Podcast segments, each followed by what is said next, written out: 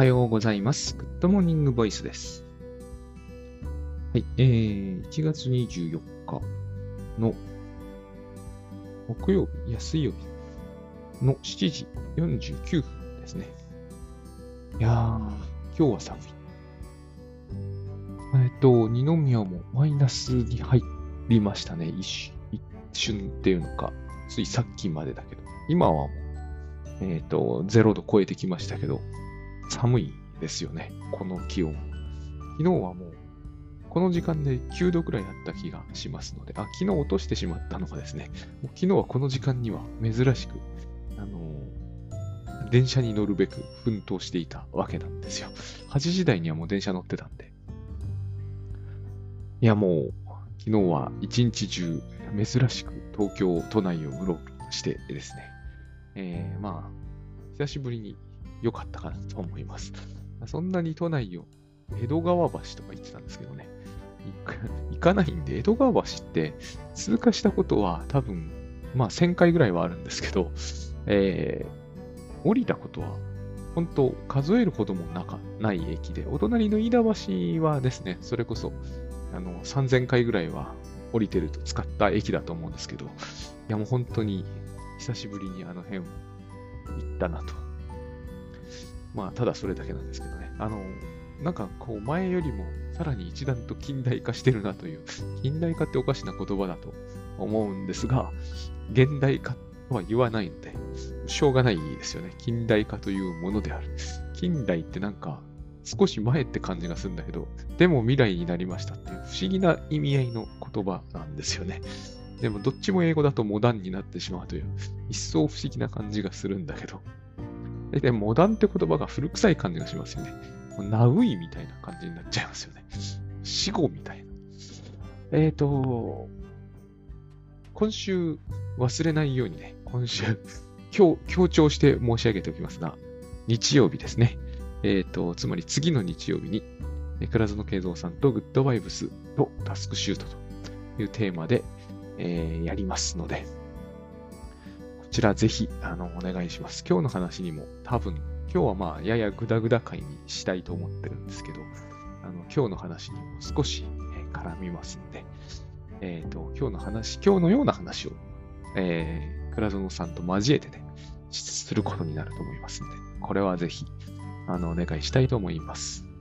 えー、その今日のテーマっていうのは見通しなんですよ。昨日そもそもなぜ江戸川橋にまで行ってきたかというと、まだ確定じゃないんですが、本の、えー、企画を久しぶりに単独で受けまして、えっ、ー、と、まあ、ありがたいので、お受けしたいと思っているんだけれども、あのもちろん企画会議というものはこれからなんで、まだ確定しておりません。で、くしくもというのか、くしくもなんともないんですけど、いかにも私にも持ち込まれそうな企画で、見通しというのがテーマなんですね。まあ、見通しというふうにざっくりと当たったとき、見通しはそもそも、えー、タイトルに入るのかどうかすら疑わしいので、まだこの段階では見通しについて何か書いてほしいぐらいな、ものすごいふわっとしてるわけですよ。しかも、えー、これは昨日話し込んでよく分かったんですけど、この見通しという言葉についての、えー、見解がそもそも編集さんと私とではかなりズレがありました。だから、そのもう見通しについて書いてくださいと頼まれ、頼んでる時の見通しと、ああ、なるほど、見通しについてと、私が考える時の見通しは、そもそも意味が違うんですよ。まあ、広さが違うんですけどもね、向こうの方、はるかに広く捉えていて、私はそんなに広くは捉えてない。っていうだけですが、まあそういう違いがありまして、そもそもそれを詰めるうちに、この言葉が変わる可能性もありますので、まだね、えー、そういう段階です。最も初期の頃、まずは名刺交換からってやつですね。まあ僕名刺を持ってってないから、もらった場合、一方的にもらっただけで交換はしてないんだけどね。まあまあそんなところで始まった、何かが始まろうとしているわけですね。まあ書くだろうなと思ってるんですけど、この、この事実一つがね、えっ、ー、と、私は見通しというものを、えー、非常にこうなんか、なんていうんですかね、立たないものなのだっていうふうにまず考えてますね。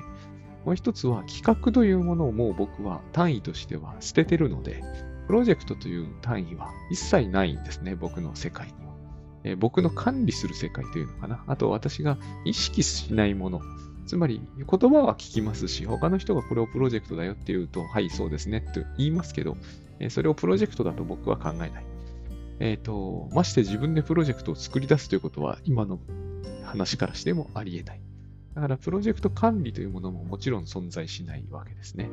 すべては、こう、約束の記録を、まあ、必要に応じてね、え書いておかないと忘れるようなやつは約束の記録を書いておくんだけど、それはただ約束の記録を書いてあるだけであって、あの、プロジェクト管理というのはしない。ちなみに僕まだエヴァノートのね、あの、あれなんですよ、有料の、え、ー、と、アカウントを持ってるんですけど、エヴァノートプロジェクト単位で何かするという観念はもう一切、もともと希薄でしたけど、今もないです。あと、ついでに述べておきますと、まあ別にこれ喋るほどのことだと思わないんだけど、ついでに述べておきますと、僕、 Notion っていうのは、えっ、ー、と、J さんとかね、他の J バス崎さんとか、他の方が、えー、 Notion でこれは管理するんですよっていう場合は、その Notion を見に行ったり、場合によっては書き込んだりもしますけど、 Notion は僕は別に使ってないです。そして、 Evernote は、プロジェクトでは使ってないでしょ。えっ、ー、と、 Notion Calendar って出たらしいんですけど、僕は別に使う気ないので、あとなんだっけあ、 Todoist とかも使ってないです。今もアカウント自体を廃棄しました。あまだ残ってるかもですけど、それは無料のやつということですね。他も、えー、いろいろ Dynalist とかもありますが、あの、プロジェクトという意味では一切使ってないです。あんまほとんど Dynalist も使ってはいないですね。画面には残ってますけどね、iPhone の。そんな感じです。こんな感じってのはどんな感じかっていうと、プロジェクトという概念を僕の中から自発的に、えひねり出すことはないということなんですよね。で、プロジェクトと見通しって僕はそもそも別物だと思うんだけど、まあ、よくこう混在して語られるし、この本を、今回の本も本を書くということになれば、このテーマ絶対出てくるだろうなと思うんで、とりあえずここで、えー、ぐちゃぐちゃと喋ってみるのも、えー、まあ、一回分としてはいいんじゃないかと思って今、考えてるわけですね。考えてはいないんだけど喋ってるわけです。僕何も考えてませんからね、こう喋今この Good Morning Voice 喋ってる時このことは、えっ、ー、と、まあ、別にそれはどっちでもいいよっていう方はいいんですけど、気になる人は気にしといてくださいね。私はこれを喋るときは何も考えてないです。頭の中は空っぽです。あの、頭の中にあるのは今、目の前に見えてる何度も言ってて恐縮なんですが、ビワの木があるんですよ。このビワの木をですね、頭の中に置いて、えー、口から勝手に喋るに任せているという回が多いですね。たまにはありますよ。少しは考えながら喋るということをしてる回もありますけど、大概の回は、えーと、頭の中はビワの木で埋め尽くしてあります。あのー、うちの庭にしてはですね、よく茂ってるんですよ、このビワ。ビワって強い木なんですね。あのーレモンとか、えー、みかんとか、まあ、強欲にもいろいろと植えてるんですけど、全く茂りませんね。ひどいもんですね。もう今はもうちょっと目をやってるんだけど、もう残念だ。この、なんつうんだろうな、湘南は柑橘類が強い土地らしいんですけどね、全くどこがどういう風になんだぐらいな、朝霞にあるえっ、ー、と、あれは何だった？か、ゆずか。あれの方がよっぽどマシだったなと思うほどひどいものなんですね。うちの庭なんか土壌に問題があるんでしょうけど、琵琶だけはよく茂っていてなっているわけですね。それをずっとこう、頭の中に置いて、えー、口が喋るに任せると。それ脳だろうって、今、養老孟先生とかなら必ずおっしゃるんですけど、そうなんでしょうね。きっと脳なんでしょう。ただ、僕は自覚がないというだけで、僕の感覚の中では、えっ、ー、と、口が喋ってるんですよ。まあ、口が喋るんだけどね。口が、えっ、ー、と、テーマをひあの持って、口が、えー、動いて勝手に喋っているのを皆さんは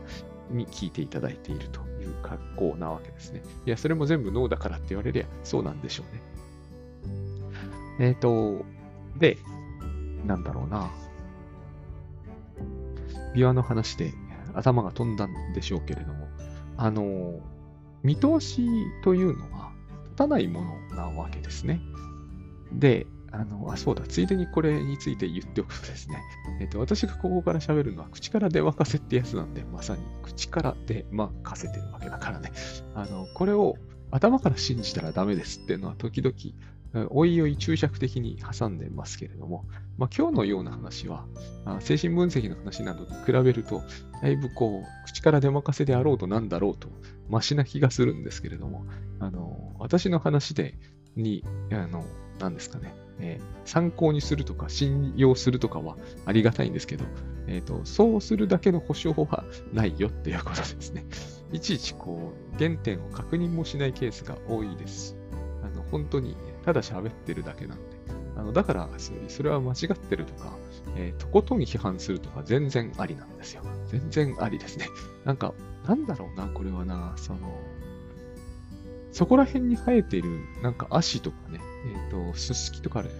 あれをザクザク切るっていうのは、何にも人は抵抗せずに、抵抗なくやるじゃないですか。そういう感じで扱ってもらえるのが一番僕の喋ってることって合ってると思うんですよね。そうでありたいとよく思ってますしね。雑草のようにありたいみたいなね。なんかこれ、したたかだとか強いと言いたいわけではないんですよ。ありふれたものでありたいって感じなんですよね。えっ、ー、と、特別なものではないっていうことです。こういうふうに僕は精神分析を持っていきたいって常々思ってるんですけど、全然逆の方向になっているっていうね、不思議な話なの。不思議ではないのかなしょうがないのかなでもまあそこら中で普通に話題にするのにある意味最も適しているものが分析だと思うんだけど、えー、そうは全くならないという、はばかられるものになり、しかもほとんどの人はもう、えっ、ー、と、認識の外に追いやろうとしている何かになってしまってるんですよね。ま、これは、えー、やむをいないのかもしれませんが、とても残念なことだと最近思うことはあります。で、見通しですよ。うん、見通しというものがですね、え、ー、と、まず、その認識が違ったというところが、もう本当にそれらしいなと思うんですね。もう、えー、見通しというものを立て、立てるということが、まあ、えー、何かをもたらすというふうに信じられているんだろうなという、その人がって意味じゃないですよ。世の中が、多くの人が世の中において、こう、そういうふうに信じていて、プロジェクトというものも、プロジェクト単位というものがあって、もうないですよね、そんなものはね。えっ、ー、と、どこかで定義しろって言われると大変困ったことになると、僕もすっごいめんどくさいなと思って、えー、2日以上かかるとか、強引に定義をひねり出したんですけど、まあ2日のものは大概の人はプロジェクトとは考えないんで、結局これは定義の無理ってやつだと思うんですよ。本を書くのっていうのは非常にわかりやすいプロジェクトのように多分思われるんだと思うんですけれども、本を書くというのにプロジェクトは一切いらないというふうに思うんですよね。他の何かシステム開発とか僕は知りませんから、えっ、ー、と、わかりませんけれども、えっ、ー、と、や、やった、やるときにならないと僕はそれについて考える気はないんで、えっ、ー、と、わかりませんけれども、おそらくはないだろうなって感じが、立てなければならない必然性とかはないだろうなとは思ってます。それはでも、えっ、ー、と、おそらくはなんですけどね、私の場合、やったことがないんで。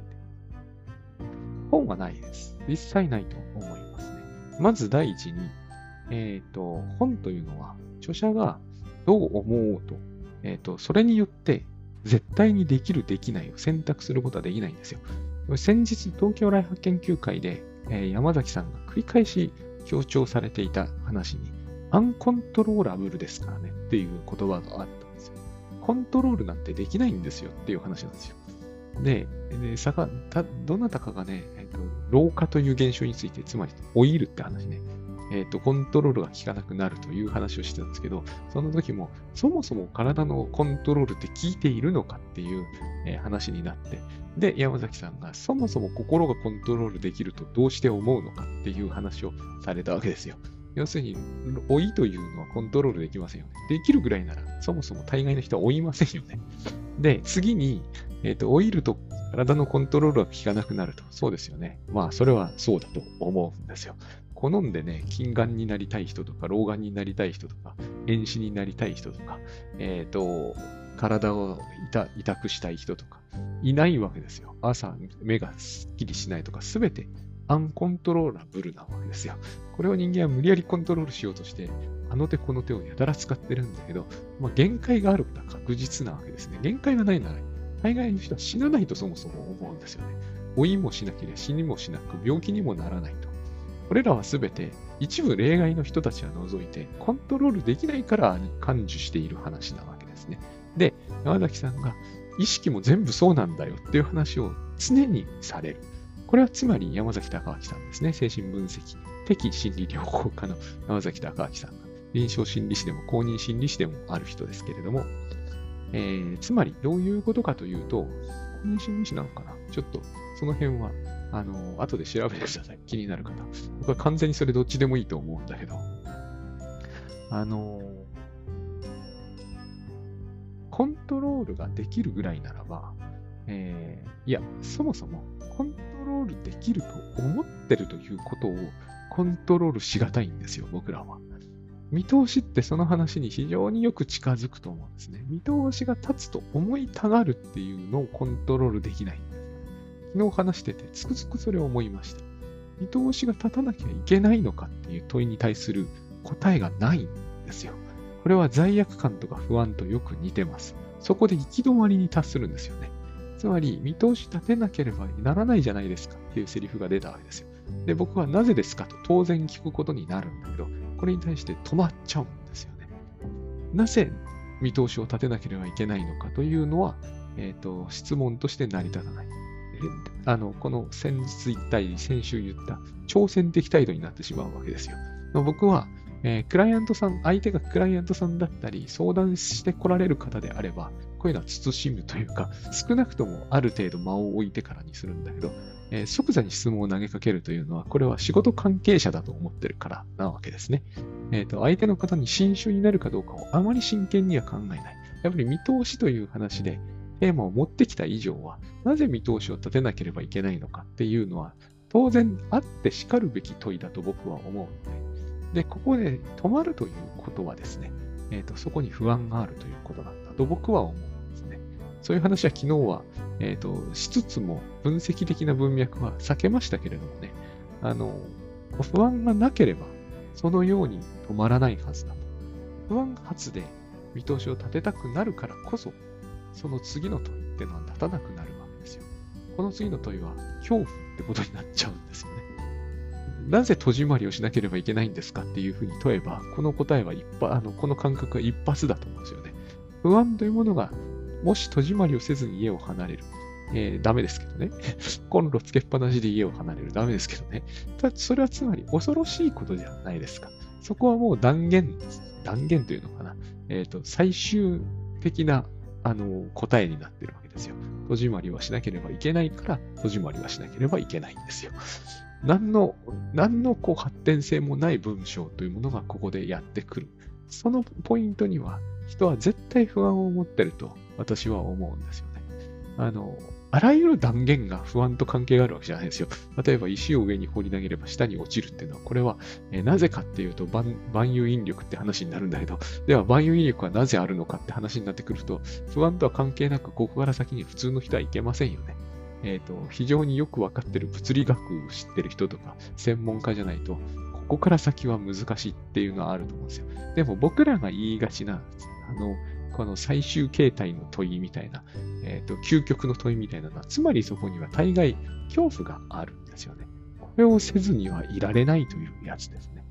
これが、えっ、ー、と、非常に狭くなってくると、脅迫神経症的って感じになるわけですね。脅迫神経症的になってくるわけですよ。例えば、えっ、ー、と、いや、ハンカチはきちんといつも折ってなければいけないとか、外出するときは絶対全部の服にアイロンかけなければいけないとか、えー、そういうのっていうのは何かちょっと脅迫的なものがあるんだけど、その人にとってはこれをせずにはいられないという項目がどんどんどんどん増えていくわけですよ。恐ろしいからね。それをしておかないと恐ろしいんですよ。で、なぜなのかという対話はないわけですね。いや、アイロンかけないと、えー、みんなに笑われるからって言うかもしれないけど、そんな事実がないことは本人も100も承知なわけですね。アイロンかけてない服着ても、会う人すべてが笑うわけじゃないのは、その人は頭では分かってると必ずおっしゃる。だけれども、実際にはアイロンかかってない服を着て、外に出ることはできないんです。これは私がある人を知っていて、そういう人の話をちょっとここでさせてもらっているわけですけれども、まあ、その人と直接親しいとかそういう話ではありませんけど、アメリカ時代の話ですね。この、この種の話、つまり見通しも同じ文脈に本当はあるんですね。だから、えー、昨日大変驚かれたわけですね、えー、私は本をこれからこの出版するという企画、まあ、あなたにとっての企画というのかな、編集さんにとっての企画を引き受けて、引き受けしても、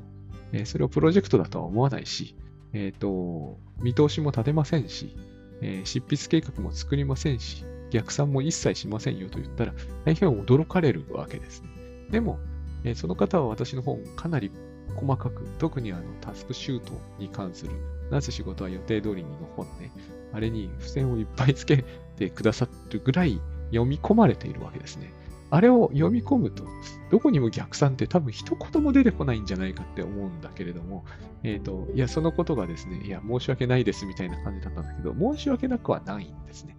ここはすごい大事なところなんですよ。僕は、ここに罪悪感を持ってしまうというのが、やっぱり、えっ、と、まあ、人間社会の、何ですかね、これは通平みたいなもんかなと思うんですけどね。あの、つくづく、つくづくこうだな、人間ってやつはって思う時があります。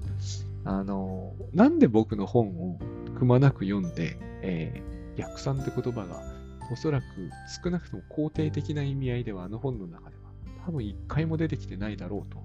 それは僕はもしかしたら一回ぐらい使っちゃったかなというちょっと懸念があったからそういうふうに言ってみたんだけど、でも一回も使ってないはずですって言ったら、えっ、と、申し訳ながるという。申し訳ないのかもしれないんだけれども、申し訳ないところは、全く大事じゃないと僕は思うんですよ。そうじゃなくて、絶対出てこない文脈のはずで、まあ僕の書き方に問題があると言われれば、まあこういうエクスキューズがそもそもいらんのだけどね。えっ、と、なぜ絶対に出てこなそうな文脈に逆算という言葉を読み込んじゃうか。この話昔、えー、池谷さんだね、脳科学者の池谷さんが、あの、あ蜂蜜とか黒砂糖とかチョコレートとか書いておくと、甘いという言葉がここに入ってないことを脳は認識しがたくなってくるみたいな、えー、まあ、えー、なんていうのかな、アナグラムみたいな実験していたわけですね。その通りのことが起こるわけですね。つまり、そこに読み込みたいものを勝手に読み始めるわけですよ。頭というもの。非常に、えー、なんていうのかな。用心深い人は、えーそういうことをせずに済むかもしれませんけど、その場合は時間をかける必要がありますし、えっ、と、文脈というものに相当開かれてないと難しい。やっぱり、えー逆算というもの、見通しというものを、えその人が非常に大事だと思う文脈の中で生きていれば、えっ、と、あのような本はですね、タスクシュートのような本をボトムアップから構築されているっていうのは読み取りにくくて、えー、とどうしてもトップダウンで逆算しているんだっていう文脈のもとにおいて、えー、とそこにとって都合のいい部分を集中的に読み込み、それによって都合の悪い部分は集中的に排除するということを必ずやるものなんですね。しょうがないんですよ、これはね。えー人間という脳というのはそういうふうに作られているということだと思うんですね。えっ、と、グッドバイブスで倉園慶三さんがよくおっしゃる、あの、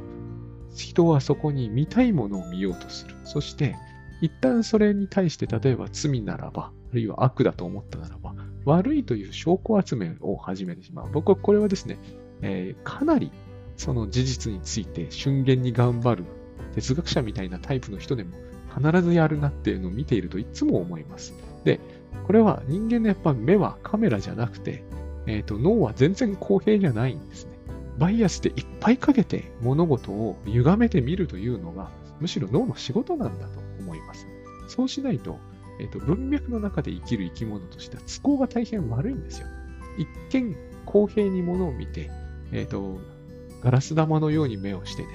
えーカメラのように、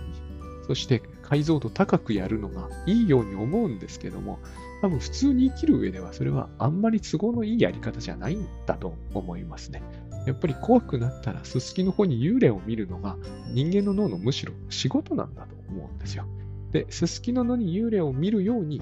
えっ、と、6ヶ月先、5ヶ月先に、えっ、と、見通しというものを見たいというのが人間の脳の、えー傾向であって、この見通しというものをカレンダーとかに書き込むと、なんかうまくいくような気がしてくるはずなんですよ。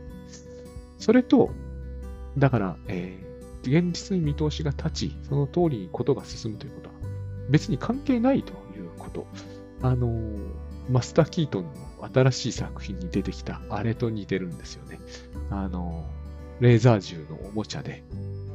銃の射線だけが出ると。銃の射線は実際の軌道とは何の関係もないと、マスター・キートンが言うわけだけど、それは当然ですよね。あの、光、光は銃から出ていて、それがおもちゃなんだけど、その通りに弾が飛んでいくはずがないですよね。近くは飛んでるでしょうけどね、その線と銃の軌道は何の関係もないわけですよね。だから、それとに、本当にそれとよく似てるなと思うんですよ。何の関係もないですよね、その2つの間には。この何の関係もない見通しというものをしかし人は立てたいと。で私は立てる分には一向に問題はないとですよ。だって何の関係もないんだから。ここはすごい僕にとっては大事なポイントなんですよ。今回の本でもここを強調点として僕は書きたいなと思うんです。人は見通しを立てることによって安心する。これはいいことなんだと思うんですよね。あの、ちょっとグッドバイブス的じゃないですよ。そんなことをせずに、まず安心すればいいんだけど、えっ、ー、と、この、この本の文脈で言うと、見通しを立てることによって安心するんですよ。そして安心することによって仕事に手掛けられるようになるんですよ。そして仕事に手掛ければ、まあ仕事は進むわけですよね。これが見通しの効果だと思います。つまり見通しと仕事の進捗の間に関係はないんだけど、見通しと安心の間に関係はあるんですよ。そして安心と進捗にの間に関係はあるんですよ。僕はそういうふうにだけ考えます。だから僕は立てないけれども、なぜ立てないかというと別に見通し立てなくても不安はないからなんですよ。不安があり、かつ見通しによってその不安を払拭できるというのであれば、あればね、えっ、ー、と、立てればいいと思うんです。立てることによって不安を払拭すると。ただ、見通しと進捗の間に関係はないんですよ、別に。その関係はなくていいと思うんですよね。この話はもう一つ、えー、昨日、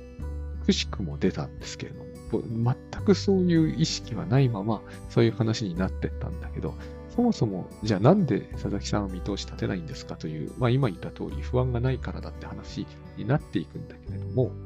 えっ、ー、と、それよりも私がすごく、えー、ここがポイントでしょうって思うのが、えっ、ー、と、だってこの企画って、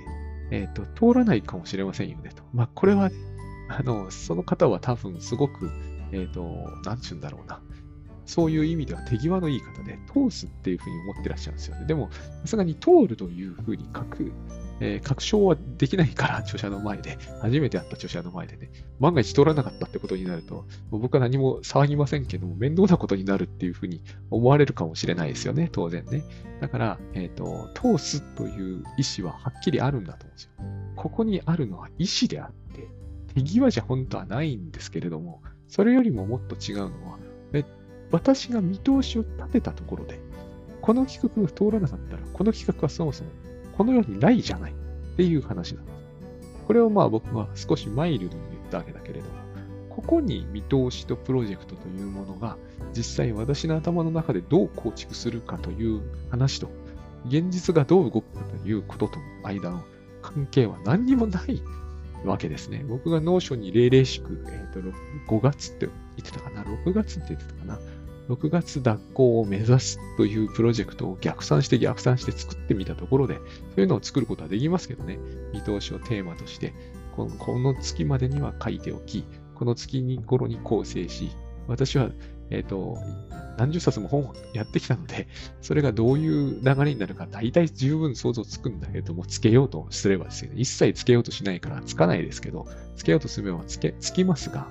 えっ、ー、とこ、ここら辺で入稿、ここら辺で二項、ここら辺で初項、だからその前に原稿というふうにつきますよ。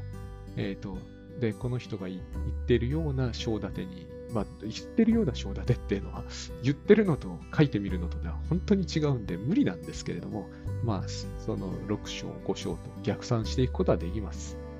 でも、えー、2月って言ってたかな ?2 月の頭にある企画会議で、いや、ダメ。これは通せないでしょ。さきさん最近売れてないからって、どなたかが、私が全く見たことも会うことも聞いたこともない人が、そう、一言言っただけで、その私の、えー、もともとイリュージョンだった企画は、文字通りイリュージョンとして消えていくわけですよ。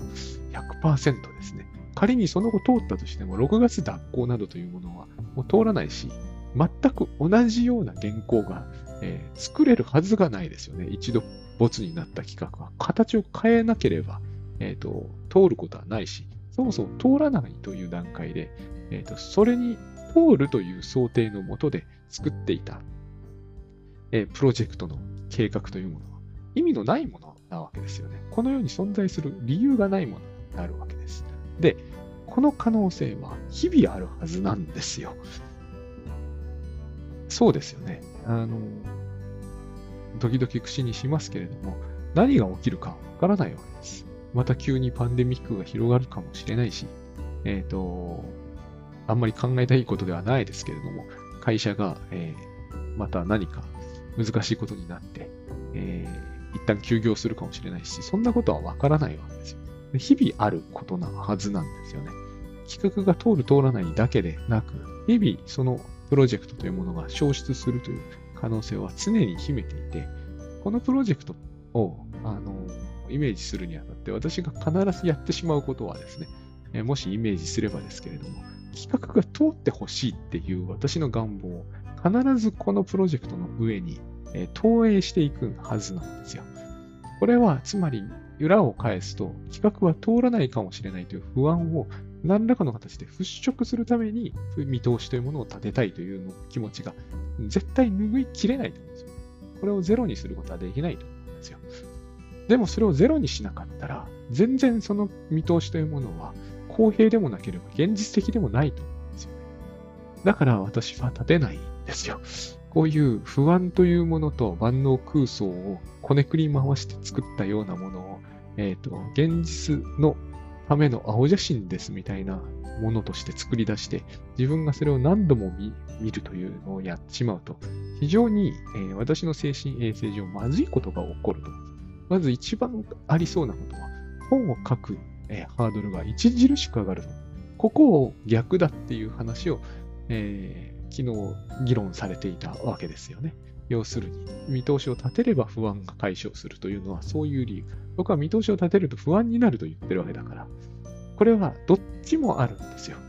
えっ、ー、と、その人にとっては不安がそもそも大きいかもしれないので、見通しを立てることで不安が軽減されるってことは起こり得ますよね。私はそもそも本を書く上での、あの、6月抱っこなら6月抱っこで間に合わない可能性は、えっ、ー、と、間に合わない可能性については検討しないので、不安はないわけですね。ここもなんかこう、なんちゅうんですかね、悟り切ったようだみたいなことを言われるんですけど、よくよく考えてほしいって思うんですよね。見通しを立てれば本書けるのかってことですよ。いつもこういうところにモチベーションと見通しの話が絶え間なく出てくるんですけれども、モチベーションがあれば本書けるのかっていう話なんですよ。で、モチベーションがあるっていう話を、えっ、ー、と、6ヶ月も連続し、6ヶ月の間、えっ、ー、と、毎日毎日本を書くモチベーションが高いか低いかについて考えれば、誰だって不安になるというか、それがそもそも不安というものだと思うんですね。えっ、ー、と、この辺はもうちょっと分析的な話になってくるのかもしれないけど、投影、投影と言いたいわけですね、私は。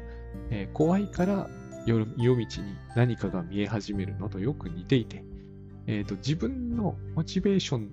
とやらに不安を持ってるから、え5月30日頃は書く気力があるだろうかとか言い始めるわけですよ。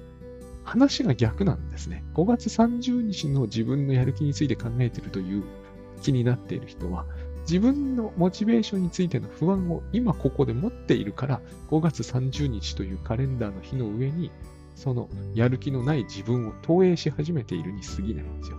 で、そういう投影をした上で、その投影は投影なんで、まだ来てもいない日なんで、その日のえー、現実というものを空想した上で、その空想への対策として、じゃあ5月30日頃に温泉に行くご褒美を与えようとかいうのは、甚だおかしな話だと思うんですね。行きたくなったらその日に行ったらいいじゃないですか。これをどうして事前に全てを洗い出して、えっ、ー、と、そういう話も昨日出たわけですけど、例えば色香はよく手戻りが発生すると。手戻りが発生したらいいじゃないですか。それに対してありとあらゆる手を打っておかないと、えっ、ー、と、叱責されると。だったら叱責されればいいじゃないですか。まあ、こういう話をずっとくらい続けていると、カウンセリングみたいになっちゃうんで、えっ、ー、と、結局のところ、そういうのはうやむやにしていくしかないんですけれども、本当はそこで行き詰まりに、行き止まりにた、なんちゅうんですかね、行き着いてしまってはいけないと思うんですよね。手戻りが発生したら怒られますっていうのは、起こってはいけないことだっていうことになってるわけですよね。だから、それが起こらないように手を打ちたいっていう話なのかもしれないんだけど、そもそもそれ起こったほどですよね。僕、は、まあ僕はその話知ってますけれども、多分生まれながらにして、あの、色コでは手戻りが発生しやすく、そのことを見落としていると、上司に叱責されるなどということを、えー、例えば、中学生とか知らないと思うんですよ。それはどこかで学ぶという話であり、学ぶというのはそれを経験したってことなんですよ。つまりそれは起きうることだし、起きたんですよね。で、現にその人はそういう経験を何度もしているみたいな話をされてたわけでしょ。つまり何度起きようと、この人はちゃんと無事に編集さんとして、私はしかもその人はやり手だと思ったけども、あの、すごく手際がいい人だと思ったんですけれどもね。えっ、ー、と、それは間違ってるかもしれないけど、所詮先入観なんで、大事なのはそういうことじゃなくて、ちゃんとやりたいように仕事やってるじゃないかと。私なんかに声をかけられるということは、よっぽどやりたいようにやってると思うんですよ。僕はここのところずっとヒット作連発とかいう調子じゃないわけだから、えっ、ー、と、そういうことをやる余裕があるわけですよね。そういうふうに自分の職場でうまくやっていながら、えっ、ー、と、その種の叱責をされるということがあってはならない。あってはならないことは何度も起きていると本人が言ってるのに、そして何度も起きていてもちゃんとやれているのに、なぜそれが問題だと思っているんだろうっていう問いは立ってないわけですよね。ここではやっぱり不安と恐怖というものが支配的になっている話にな、話なわけです。で、見通しには全部そういう話がつきものなんだろうなと思うんですよ。で、この先にプロジェクトってものを立てがちなんですよね、私たちは。プロジェクトというものを管理していることによって、不安というものと、なんていうんですかね、対峙することができると言えばいいのかな。対峙というのは、あの、ちょっと戦闘的な言葉ですけど、対面の対に、えー、もう自ですよね。あの自する。まあ、自するって言ってもダメか。対峙するっていうことですね。不安と対峙するっていうために、多分プロジェクトってものはある。そういう傾向は強いんだろうなと思います。その、その一連の話の中で、えっ、ー、と、今も申し上げた通り、一番おかしなところは、そのプロジェクトが、えー、そもそも成立し、そして進行させることができ、完了させ、結果を残すことができるのは、すべて私の力によるものではないのにもかかわらず、この見通しというものを立てるときには、私の力でそれをやるんだという、えー、不思議な認識があるんですね。だから、ここを何とかしないと、えー、どうにもなんないなと思います。で、私はここは何ともできるはずがないから、どうにもなりっこないので、立てないわけです。あの、プロジェクトというものは作らない。だから、私にとっての見通しというものが仮にあるとすればですね、やっぱりそれは、今、この瞬間から、えっ、ー、と、数時間までなんです、ね。つまり、現在というものについて考えるっていうのだけが基本的には見通しなんですよ。これだって間違うんですけどね、はっきり言って。えっ、ー、と、例えばこの後シャワーを浴びるという見通しが今一瞬よぎったわけですよ。こういうのが見通しなんですね。ここが、まあタスクシュート見れば書いてありますけれども、これしかない、持ってないんですよ。で、それでは不安だっていう話は、えっ、ー、と、自力っていうものにやっぱり、えっ、ー、と、対する、あの、幻想がありますよね。つまり、どこかで自分は自力で生きていると思ってるんですよ。この幻想は、一つのプロジェクトについて真剣に考えれば、消滅するしかないと思うんですよね。つまり、例えば私がこの本を書くというプロジェクトは、私が立てることは絶対できないんですよ。すでに受け取ったものでしかないですよね、メールで。実際には Google フォームからメールが来たんですけど、とにかくこれを私が自分で出してもしょうがないんでね、私はこのメールを受け取ることによってプロジェクトというものが始まりうるものになったわけです。この段階ですでに自自力でこのプロジェクトを立ててない証拠ですよ。次に企画会議っていうものを通過しない限り、このプロジェクトやっぱ立たない。自力で、見通して絶対自力でやるじゃないですか。人々が一番モチベーションを気にするのはそのせいですよ。しかもモチベーションにすら自分で受け合えないにもかかわらず、えっ、ー、と、最後までやり抜けるだろうかって事前に考えることに意味があるって考えるのがおかしいと思うんですよ、やっぱり。6月までずっとモチベーションが続くだろうかとか、毎日書けるだろうかとか、毎日どのぐらい書けるだろうかということを気にする前に、まず企画が通んなければいけない。そして企画をそもそも、えー、もらわなければいけない。それに私が本本というか文字をいくら打ったところで、えー、それを入稿してくれる人、僕は入稿自分でできないから、印刷してくれる人、これも僕は自分ではできないですからね。製本してくれる人。で、タイトルを僕が勝手に決めることは、これまでの本の経緯でもあんまりないので、タイトル、イラスト、すべて、えっ、ー、と、僕のアンコントロールなところで行われるわけです。一つとして僕のコントロール下にはないわけです。思うに、だから企画というものはできるわけですよね。なのにその企画の進捗に関しての、えっ、ー、と、管理というものを僕が、僕の力によって基本誰とも相談せずにやる。これも昨日ちょこっと話に出て面白かったんだけど、やっぱりこのね、色香のトラブル、色香だけじゃないですよ、もちろんね。えっ、ー、と、本というものは出来上がり付近になってくると大量のトラブルが発生。大体そもそも構成っていうのはトラブル修正なので、えちっちゃいですけど、一つ一つは。それらの、えっ、ー、と、作業というものを全部事前に自力で読んでおかなければならないっつったって、えっ、ー、と、ミスしてるのは他人なんですから、ある意味。例えば、私が、え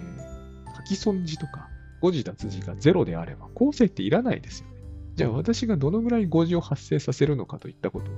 コントロールできるのかっていうと、できる子ないじゃないですか。だから、その関係、関係者が管理する部分っていうものは、ごくごく少ないところにとどまるはずなんですよ。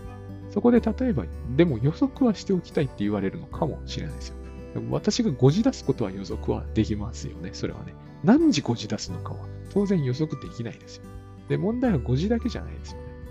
で、仮に誤字出すのも、えっ、と、だから多くの人はここでもう、ものすごい無理をして、統計とか言い出すわけですよね。1著者あたりの、構成にかかる、手間暇を平均的に出したいと。でもそこで出てくるのは平均であって、僕が外れ値なくらいひどい著者かもしれないじゃないですか。そんなのは書いてみないとわかんないですから。そしてやっぱりさっきも言った通り、誤字脱字だけが問題じゃないんで。で、これが全方位にわたってあるはずなんですよ。編集さんがコントロールしてる部分っていうのは、ごく部分、ごくごく小小部分に過ぎないんで。で、著者にしてもそうなんで、編集さんもそうで、イラストレーターもそうで、営業の人にとってもそうで、彼らが管理できる部分っていうのは、一人一人の部分は本当にパーセンテージとして少ないんですよね。これらをそんなに必死になって管理してみたところで、えっ、ー、と、仕事進む意味と関係なくないかなというと、僕は関係がないようにしか思えないんですよ。で、何よりもなんですよ。何よりも、えっ、ー、と、まあ、昨日メールのやり取りをした時も思うんですけれども、この壮大なですね、え、ー、と、結局壮大になっちゃうんですよね。えっ、と、管理できる部分はごく少数なのにもかかわらず、トータルの、え見通しを立てようとすると、ひどくでかいものになる。そもそも5ヶ月も先のことを見通そうという段階でひどくでかいものになりますから。でも、今日できることって何かっていうと、えー、メールでお礼を言うってことなんですよ。これだったら、あの、一切合切を意識しない方が明らかに早くできますよね。そもそもこの企画が成り立つんだろうかって考えただけでも、多分やる気って、もうよっぽど寛容な人でもそれについて考えてしまえば、2割は減ると思うんですよね。この2割はすごいデタラメですよ。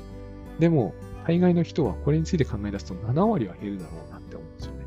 このつまりメール出すことに意味あるんだろうかって考え出すと、えっと、メールを一つ書くときにも、あの、あれじゃないですか。はばかるってことが出てくるんで、心理的には。ある種のきつさが増しますよね。これはちょっと何を言ってるのか分かりにくいなって方もいらっしゃるかもしれませんけど、だからさらっと書ける人はそうなんだろうと思うんですけどね。私はさらっと書けるんですけれども、つまりそれは後先について考えないからさらっと書けるわけですよ。これは毎回原稿を書くときについて常に言えること。先について考えることが多くなればなるほど、多分全く書けなくなっていくでしょうね。やっぱり。で、現にそうなるっていう人はいると思うんですよ。そしてその人はきっとこれは確実に言えると思うんですけど、今の話の総合的に見る見るとですね、めちゃくちゃ賢明な人だと思うんですよ。だってそうですよね。原稿というか、プロジェクトというものが、えー、と成立しない可能性は十二分にあるんですよ。でも本本ってできるから不思議なんですけどね。そして手戻りが発生する、えー、その恐れも恐れというふうに言っておくと十分あるわけですよ。これらについて全て検討できる人ってめちゃくちゃ賢いじゃないですか。ものすごく賢明ですよ。そしてその人がものすごく賢明であればあるほど、で、しかも自分でコントロールできる部分というのも、現実的に考えれば考えるほど、ほとんどないってことがわかりますよ。つまり、やってることが無駄になる。いろんな意味でね、いろんな意味で無駄である、理不尽であるという可能性について考えると、考えた場合はですよ。考えた場合は、無限に近いぐらいの、つまり無限に近いというのは、本を書く可能、本を書けるという、えー、結果が100だとすると、書き上がる可能性っていうのは頭で考えてみると、ゼロに限りなく近い感じがするはずなんですよ。とっても賢明な人ならば、今日ここから文章を1000字、1500字、2000字書くというのは無駄だって思うと思うんですよね。で、そう思って、何らおかしくないだけの証拠を脳は大量に集めてこられるでしょうね。そして、大きなプロジェクトというものを管理して、えっ、ー、と、霊霊、霊霊視って言ってはいけないですね。えっ、ー、と、非常にリアリティの、リアリティのある見積もりと見通しというものが立った時には、えっ、ー、と、その人はその日、え原稿を書き始められないという、えー、算が僕はすっごい高くなるというふうに、え昨日いろいろ考えて思ったんですよ。つまり僕が書けるのは僕がバカだからなんですよ。これがあるんですよね。この自分がバカだから書けるんだっていう、これ、見通しがない、見通しを持ってない、えっ、ー、と、これがどうなるか分かってない。で、分かんなくてもいいと思っている。それによって、えっ、ー、と、人にもよりますけれども、時間、手間、えー、お金も含めて、多大な損害を被る。この多大な損害って何なんだっていうのも、本当あるんだけど、まあでも、えっ、ー、と、何、何ヶ月っていう日数、そして、えー、その間生きているお金とエネルギー、えー、それをポシャらせるときの、えー、合理的ではなさなさすぎる理由、その他、もろもろについて一切考えない人間が僕なんだけど、バカですよね。賢い人から見れば。だから書けるんですよ。thank you